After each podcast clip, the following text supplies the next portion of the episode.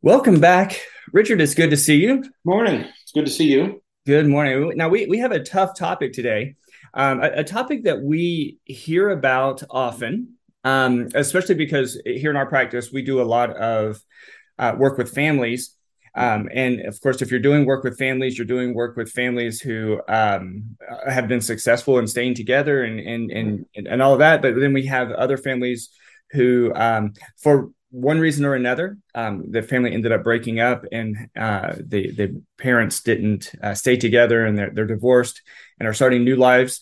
Um, but we're going to talk about a, an issue that has gained a, a lot of notoriety, I guess, uh, called parent alienation syndrome. Right. Yeah. Notoriety and confusion and yeah. anxiety and all sorts of emotions. Right. Right. Yeah. Parental alienation. And there's some people make a distinction between parental alienation and parental alienation syndrome. Right. Um, we'll talk about that as we get into things, but yeah, this is a this is a difficult topic, parental alienation.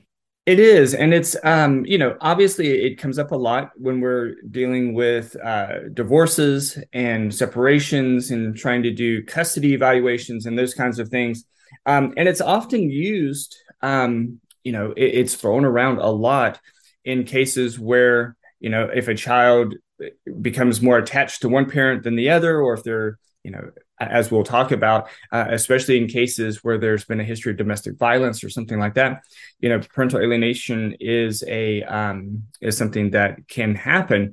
Um, we're, we're going to try to dispel some myths we're going to we're going to talk about parental alienation syndrome over three weeks over the next three weeks today we're just going to kind of talk about what it is and, and um, some some signs and, and, and characteristics of it. Right. Uh, next week, we're going to talk about the, the effects of parental alienation on the child as well as the alienated parent. And then the third week, we're going to talk about where do we go from there? You know, how do we um, prevent it? How do we identify and, he- and then heal from it? So we got a lot to talk about with this. We do. It's a it's a pretty broad topic, and um, again, it's one of those topics that we really don't know a great deal about. There hasn't been a lot of research. Um, mm-hmm. There are a lot of opinions, but the problem is at at the level of the family system, it's a very destructive force. And Absolutely, it's been very difficult to to sort of capture um, capture the essence of this problem, and um, and that's part of part of what we want to talk about in uh, weeks two and three right. podcast is is what are those difficulties and why this is such a difficult topic to manage um, at the uh, for psychologists and attorneys. absolutely, and and I I think we should begin with the idea that it is a perplexing and difficult problem. Right. It's not a real diagnosis you know, no, no. It, it's not in the diagnostic manual. It, this is a, um, you know, it, it, reminds me of like the word sanity. We often think of, you know, is the person sane? If a person is insane, um, we right. think of that oftentimes as a clinical term, but it's a it's a very legal term. Um, sanity has a very legal definition, and it's something used in the legal process. We really don't use it in in mental health at all. Um, parental alienation isn't a mental illness. It's not a mental health diagnosis. It's not a medical diagnosis of any kind. This is something that's more uh, leans more towards the legal side uh, of things. Um, but again um, none of the diagnostic um, uh, organizations like american psychiatric association uh, they don't di- identify it as a an actual diagnosis Correct. It's um, yeah, you're right. It's more of a legal term than a right. um, than a than a mental uh, a mental condition. Um, right. Although there's an association between mental conditions and parental right. alienation, but again, um, we'll talk about that um, in another part of the project, part part of the podcast. Right. Um, so parental alienation um, typically occurs doesn't only occur during a divorce. It also occurs in intact families. Right. Um, and in fact, uh, the alienation may begin long before the divorce, mm-hmm. where one or the other parent is sort of setting the stage for eventual alienation. But what parental alienation um, means is that either consciously or unconsciously, uh, one parent seeks to win the allegiance of the children by turning them against the other parent. Right. And we understand why that happens. People get divorced. Typically, they don't like each other very much, and they will do what they can to um, gain some control over the situation. One of the most important differences, one of the most important distinctions we should make, and this will be helpful for listeners, is the difference between alienation and estrangement. Right. Estrangement is a warranted rejection of a parent. Typically, it would occur with some sort of abuse, right? Uh, uh, physical, emotional, verbal, sexual abuse, where a child has a reason to be separated or alienated from the from the parent. Alienation is unwarranted rejection. There is really no reason for this to occur. And the most obvious example of that is that a child can have a perfectly um, amenable, normal, close relationship with a parent, and then the divorce occurs, and suddenly they turn against the parent. Right. And it's that unwarranted rejection that we refer to as alienation. So right. as we go through the, the topic, people will think, well, what if the parent should be? What if the parent should be alienated? If there's a reason, well, if there's a reason, then we would call that estrangement. Right. Okay? Right. So, so, it's an important distinction. Right. And, and, so, so yes, that, that's a very important distinction and something, one, one of the first things that we look at um, if we're, if we're looking into uh, parental alienation uh, as a suspected um, event that's happening. Um, so, but let's think about what what uh, parental alienation is, and I think there's two ways to to look at it. Right. Um, mm-hmm. One way is to look at at it from the perspective of what the parent is doing, the, the parent who is attempting to alienate the child, and then the other way to look at it is the response of the child.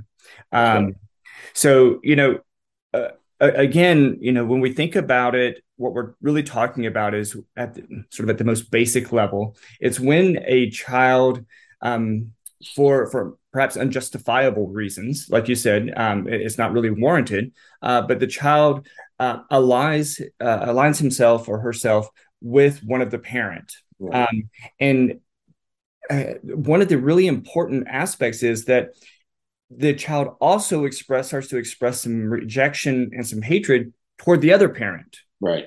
Right. The parent who is being alienated. Um, right. and that's a really important piece, right? Yeah, because you're you're not the thing to keep in mind with alienation is that it is a two-part phenomenon. And right. the first part is what what changes the child makes. So in a in a clinical setting, like when we do parent coordination, or we do custody evaluations, or we do parenting groups. What we're talking about here is we're working with the child because the child has now aligned himself with one parent and is expressing hatred or rejection against the other. So that's one issue that at a clinical level you have to deal with. Right. So that's one part of parental alienation, but the other part is what is it's the effort by the by the aligned parent, by the by the parent who's doing the alienating. Right. And, and, that parent, what, what they're doing is they're attempting to manipulate the child's belief right. and, and, perceptions. And, and, many times, really working to distort or erase or alter some of the right. child's positive memories of the other parent uh, to make them more negative. Mm-hmm. Um, one of the articles um, that's listed in the show notes is from Psychology Today and talks about. Um, talks about that you know that you know part of the reason it's so uh, so difficult is that you know you have the parent the parent who's attempting to alienate doing this you know sort of right. change trying to working to change the child's memories which let's be honest isn't always very difficult to do i mean it's it's not real difficult to change a child's memories especially depending on the age of the child um, just a few words here or there. Uh, if you ever watch the movie Inside Out, um, mm-hmm. there are lots of examples right. in that movie where uh, the main character, um, you know, like looks back and thinks about you know some of these um, some some of her memories as really negative, and just slightly changing the perspective, and it turns into a really positive memory. Right. And mm-hmm. so, um, it, so you can go, and it can go back and forth. Right, and and that's very very common that children will come in, um, even children as young as eight or nine years old, and all they'll talk about are the two or three difficult moments that they had with the parent. Mm-hmm. Well, there's a life, there's eight years of memories there. Right. They come in and they just recount one or two episodes. Right. When you talk to the parent, they say, "Wait a minute, we went on camping trips. We went to Disney World. Right. You know, we used to. I was her. I was her softball coach. I was her soccer coach. Right. And so you, the, the, the parent has all of these fond memories, and the child is just focusing on a couple. But when the aligned to parent, um, it's very easy for the the alienating parent to distort or erase those prominent positive memories just by focusing on the negative one. Oh, you remember when your dad did it? Oh, you remember when your dad said this? You know, your dad always had a bad temper. Well, no, dad didn't always have a bad temper. Right. Um, and so, but but that's the two part process that you're dealing with. You're dealing with a child who has selective memories and distorted memories, and they're dealing with a parent who is actively seeking to change the child's beliefs and perceptions about the alienated parent. Right. So when we think about how often this happens, I, I think it's it's the, the numbers are impressive because and not impressive in a positive way. Um. It's impressive because when you think about, you know, about 50%, right? Or so, um, maybe a little bit about more than 50% of marriages end in divorce. So right. you have a, a, good percentage of kids who, who come from broken homes. Mm-hmm. Um, you you get this um, and then you think about this phenomenon happening and we the numbers are um, are remarkable about 22 million parents ha- have um, an alienated relationship with their child with a child right. Um, 22 million mm-hmm. parents have that alienated um, relationship so what that does is that leads us to about 4 million children who are alienated from their parents. Right, right. That's, yeah, a, that's because, a remarkable number. Yeah, it's those are hard numbers to get. Well, the child count is hard to get because frequently children don't realize it or they're not accessed or parents don't right. want to give you access. So there's there's a little bit of a difference in the numbers. But four million children uh, that we know of, that's, that's probably a minimum. That's probably a minimal estimate, are um, alienated from their parents, and to put that in context, in some larger context, that's three times as many children as uh, those who have um, autism. Okay, and and we know that autism is increasing in frequency. It's fairly common diagnosis now. And this is three times as many um, right. children are alienated. So it's a it's a it's a significant problem. Um, right. it, it's especially significant um, in the effects that it has on children. And not only the alienating an alienated parent but eventually on the alienating parent. So it has effects on all three. Right. And so so and, and parental alienation syndrome isn't new. It's been around. Um, it was first uh, coined by richard gardner in 1985 right. and um, you know gardner identified eight symptoms Mm-hmm. Um, and we'll go through those quick because we want to get to sort of the signs uh, to let you know what we know, uh, you know, some more updated information as far as what we look for. But but when Gardner was talking about it, he said, you know, one of the things is that the child constantly and unfairly criticizes the other parent. Um, and it's that, like we've been talking about, sort of that that campaign against the other parents to keep putting them down and have those ne- you know really emphasize negative memories even mm-hmm. turn positive memories into negative memories. But it's just constantly happening uh, from the child.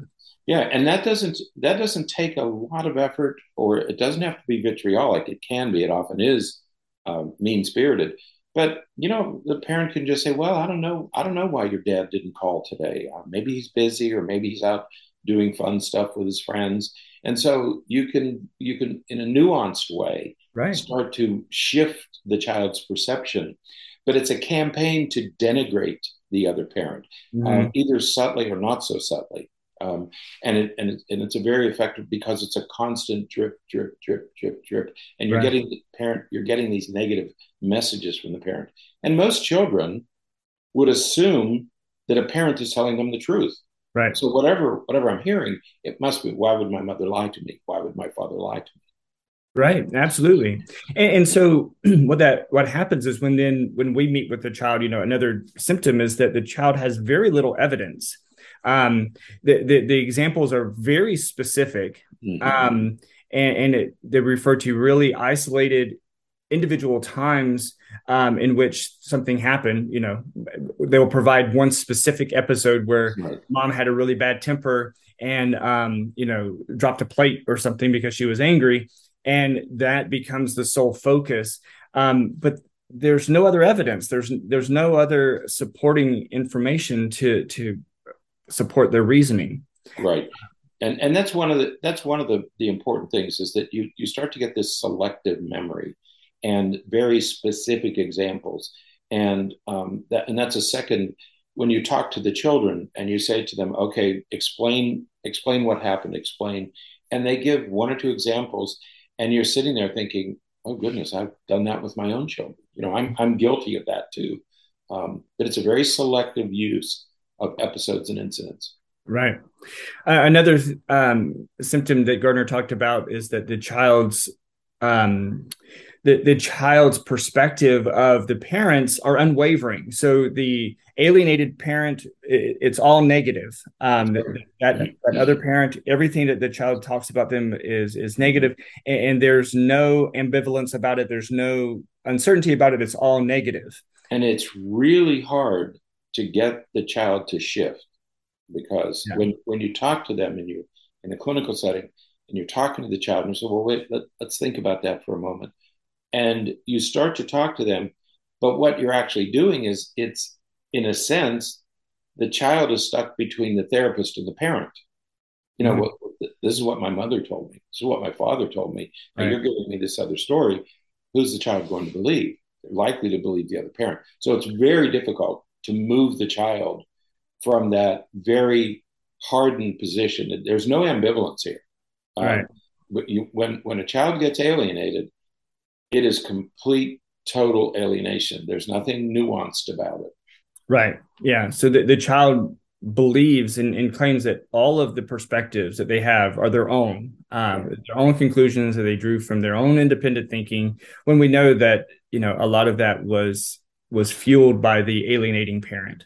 Um, right, yeah. but but just as the just as their um their um negative perspective of the other parent is unwavering and um, uh, you know not mixed at all. It's all negative. The the support and perspective of the other parent the, the um, parent that they have aligned with mm-hmm. is also unwavering and it's all supportive. It's all positive. Um, you know you, you can't it's really difficult to get a child in that situation to say anything at all negative about the parent who has done the alienation you know, and, and I, I think about that a lot with these kids because when you think about it, the child is aligning with one of the parents. Once the child has aligned with one parent, especially when you get this active rejection, total accurate rejection, and hatred, animosity to the other parent, now the child is one parent away from being an orphan. Right. And so, if you think about it from the child's perspective, they've already pushed one parent out of their lives. Mm-hmm. That means they only have one parent. And might I add, they've not only pushed the alienated parent out, they've probably pushed the parent's entire family out. Right. Okay. Outside of the family. So now they have one parent and a few relatives. And if that parent would die or disappear, now the child has no parents. Right. So they're going to invest heavily mm-hmm. in the alienating parent. Right. It, once once a child makes that decision, and you're right, the fourth characteristic is these kids think they're making this decision independently.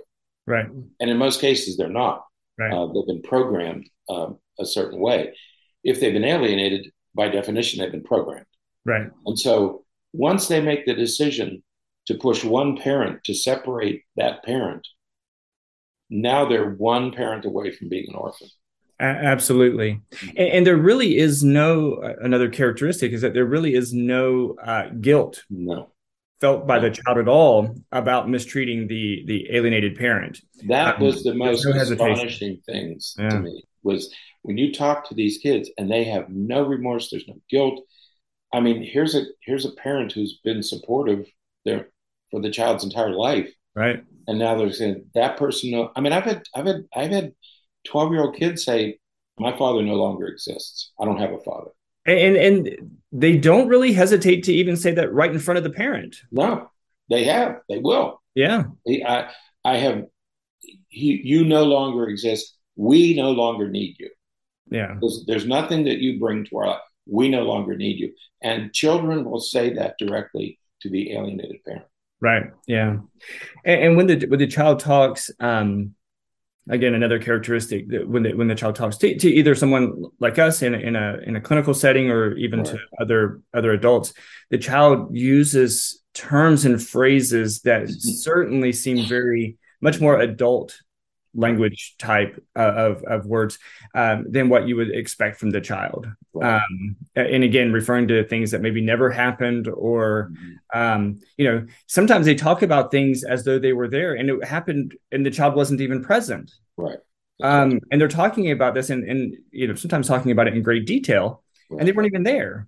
Yeah, and you'll, you'll ask them, then what happened? Well, I don't know, but I wasn't there, but but I heard about it. You know? Right. Yeah. Mm-hmm. Yeah, and, and, but then again, um, unwavering in the perspective that it absolutely happened just as they're describing. That's right. Right. So, yeah. and, and then as you said, you know, the the the alienation tends to extend beyond the specific parent to the entire that side of the family. So, so Gardner talked about all of these, and um, you know, and one of the things that he came back later and said is that while the child seems to have this really strong bond to the alienating parent, the, the parent that they have aligned to, there is some there is often some evidence that the child had a really good bond with the parent that's now been alienated. Mm-hmm. So there's a history of the child really being close to the other parent, um, the parent that they have now been alienated from. So um, it's really a, a devastating experience for the child. Right. Yeah, Gardner added that later that that uh, you know you should have this previous bond. There was a time when when the alien alienated parent and the children did have a strong bond. Um, and the second thing is is that um, children who are alienated show have a very difficult time transitioning from one parent to the other. They don't want to go. They come up with excuses, and that's the other thing. If they if they're if they're willing to go then they're not alienated. Right. So he added these two things later. Right. So so we, we talked about a few things that we see from the child. Let's talk about a few things that we'll see from the from the parent who's doing the alienating. Right. Um, and, and one of the things that we see is that the the parent who's you know trying to persuade the child or alienate the child from the other parent, one of the things they do is they provide the child with a lot of unnecessary and oftentimes very inappropriate relational details. So they may talk to the child about uh, affairs or um, domestic violence that maybe even didn't happen, but they'll mm-hmm. talk to the child about some of these things in an effort to um, uh, persuade the child to be uh, against the other parent. Right, right, and and um, so we have this this list of these signs of parental alienation, um, and so the first one is convincing the children that the targeted parent no longer likes them or wants to be with them. That's very, very common, okay, among uh, alienating parents. Is that all you have to do is say, "Well, I don't know. I, I guess your dad doesn't. Your dad doesn't want to be." The parents are divorcing, right? Not the parents and the child, right? But the alienating parent will say will include the children in the divorce. Yeah, say, he's leaving us. No, he's not leaving all of you. This is simply a divorce. Right. Not, you're not divorcing the children. Right. And, and, and, oh, go ahead. No, so that's that's one thing that you that you you frequently see is that the children become part of the divorce. Absolutely. Absolutely, and, and you know, I, I, was mentioning a minute ago that you you have the the parent making a lot of negative comments and and giving a lot of um, inappropriate information to the child, um, and in in light of that, what the parent will then do is is blame the other parent for the divorce and why their family isn't together anymore and right. those kinds of things and it's um you know and again oftentimes inappropriately you know blaming them for things or claiming that they did things that um either isn't true or is um you know, from a maybe from their perspective, mm-hmm. but certainly not completely accurate. Right. Or certainly not appropriate for the child to hear. Right. Yeah. So a second sign of parental alienation is restricting the time that the child can spend with the other parent. We see this all the time. Uh, you deal with it in custody evaluations. Right. You must deal with it in every custody evaluation, is where one parent will seek to severely limit the time that the child can spend with the other parent. Mm-hmm. Um, and they'll use the courts and they'll use attorneys to limit the time and then and then frequently blame the alienated parent for making the decision when, right. when, it's not their decision at all. The, the alienated parent wants to spend more time, but the alienating parent is severely restricting the time. Right. And they'll, they'll do it even even they'll even defy court orders. You know, oh, everybody has a divorce decree right. which lists the visitation, the hours of visitation, and I I have many parents who simply defy a court order, um, yeah. and they they dare the court system to do anything about it yeah they they really push the the envelope there. And and and, and sometimes even sometimes related to that you you'll hear um, about them making false ad- accusations about abuse or neglect. Um, you know a lot of times we get um, we'll see repeated um, reports to like child protective services or departments of children and families and things like that um, false or to the police even uh, making fault these false allegations or false mm-hmm. accusations of, of, abuse or neglect against the other parent. Right right. And and the last one i think one of the most insidious is parents will either consciously or unconsciously and I, I think i think it's probably consciously they will withhold affection or they'll threaten punishment mm-hmm. if the child expresses positive. I mean, I, I've I've heard parents say to their children. I mean, I don't hear it, but the children will report that the mother will say, "Well," and, and they'll make these. They're not veiled threats; they're open threats. Right. That if the child expresses any positive feelings about the absent parent, that the that the child is going to have some consequences, right? You know, either either emotional or physical consequences for even expressing positive emotions. Um, and so that's a that's a very direct way of of shutting down mm-hmm. that relationship that your child might even want to have with the other parent. There's right. there's nothing. Again, we said there's no ambivalence here. This is right. this is total destruction. Yeah, and, and, one of the ways that you see it early on is you know when the child is going to go visit the other parent, the the alienating parent will will prime them Mm-hmm. by saying things like um, you know well look if you have any problems you know if if mommy starts to get really angry or right. um, you know make sure you call me right away or you know um, you, you, know daddy doesn't mean it when he says those things so you know again it's, it's right. they can be very subtle but oftentimes little seeds are planted that um, that then mature into you know a lot of perspectives and, and beliefs that you know aren't really accurate or true. So right. Yeah. Parents will say here here's this cell phone now. Don't don't tell you know and you yeah. call me if there's any problem. Well yeah. hide it in your bag. Don't let daddy know that it's there. Right. You're planting problem seeds and and you know everything that happens a child is calling the alienating parent to report on everything that happened. Well just let me know. Then the child returns from the alienating parent and they have this debriefing session where they go through everything that happened, and then the alienating parent will make um, judgments right. about what the child is reporting. So right. it's just this ongoing, almost constant effort to separate children from parents. Yeah, it, it's it's really difficult, and um, you know, so as we're wrapping up this week, you know, it, it's important to say that parental alienation is real. Um, it, it's not I, I, think that we believe that it happens a little bit more often than it does mm-hmm. happen.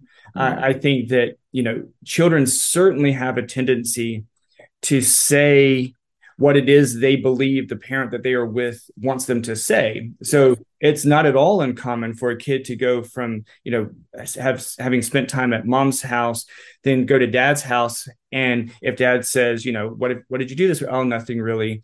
Um, we didn't do anything. Um, no, I didn't really have fun despite the fact that they could have gone to Disney. Yeah, we went to Disney, but you know, it was really hot and it wasn't very much fun. And then when they go back to mom's, they do the same thing about dad's house. And so th- there is it, and certainly that's not healthy. That's not good for the child, but that's not parental alienation either. That's right. just the child sort of aligning with whatever parent they're with um, and kind of going back and forth. Because, as you said at the beginning, if, if the child connects with connects with each parent whenever the child is with that parent, that's mm-hmm. not parental alienation. Right.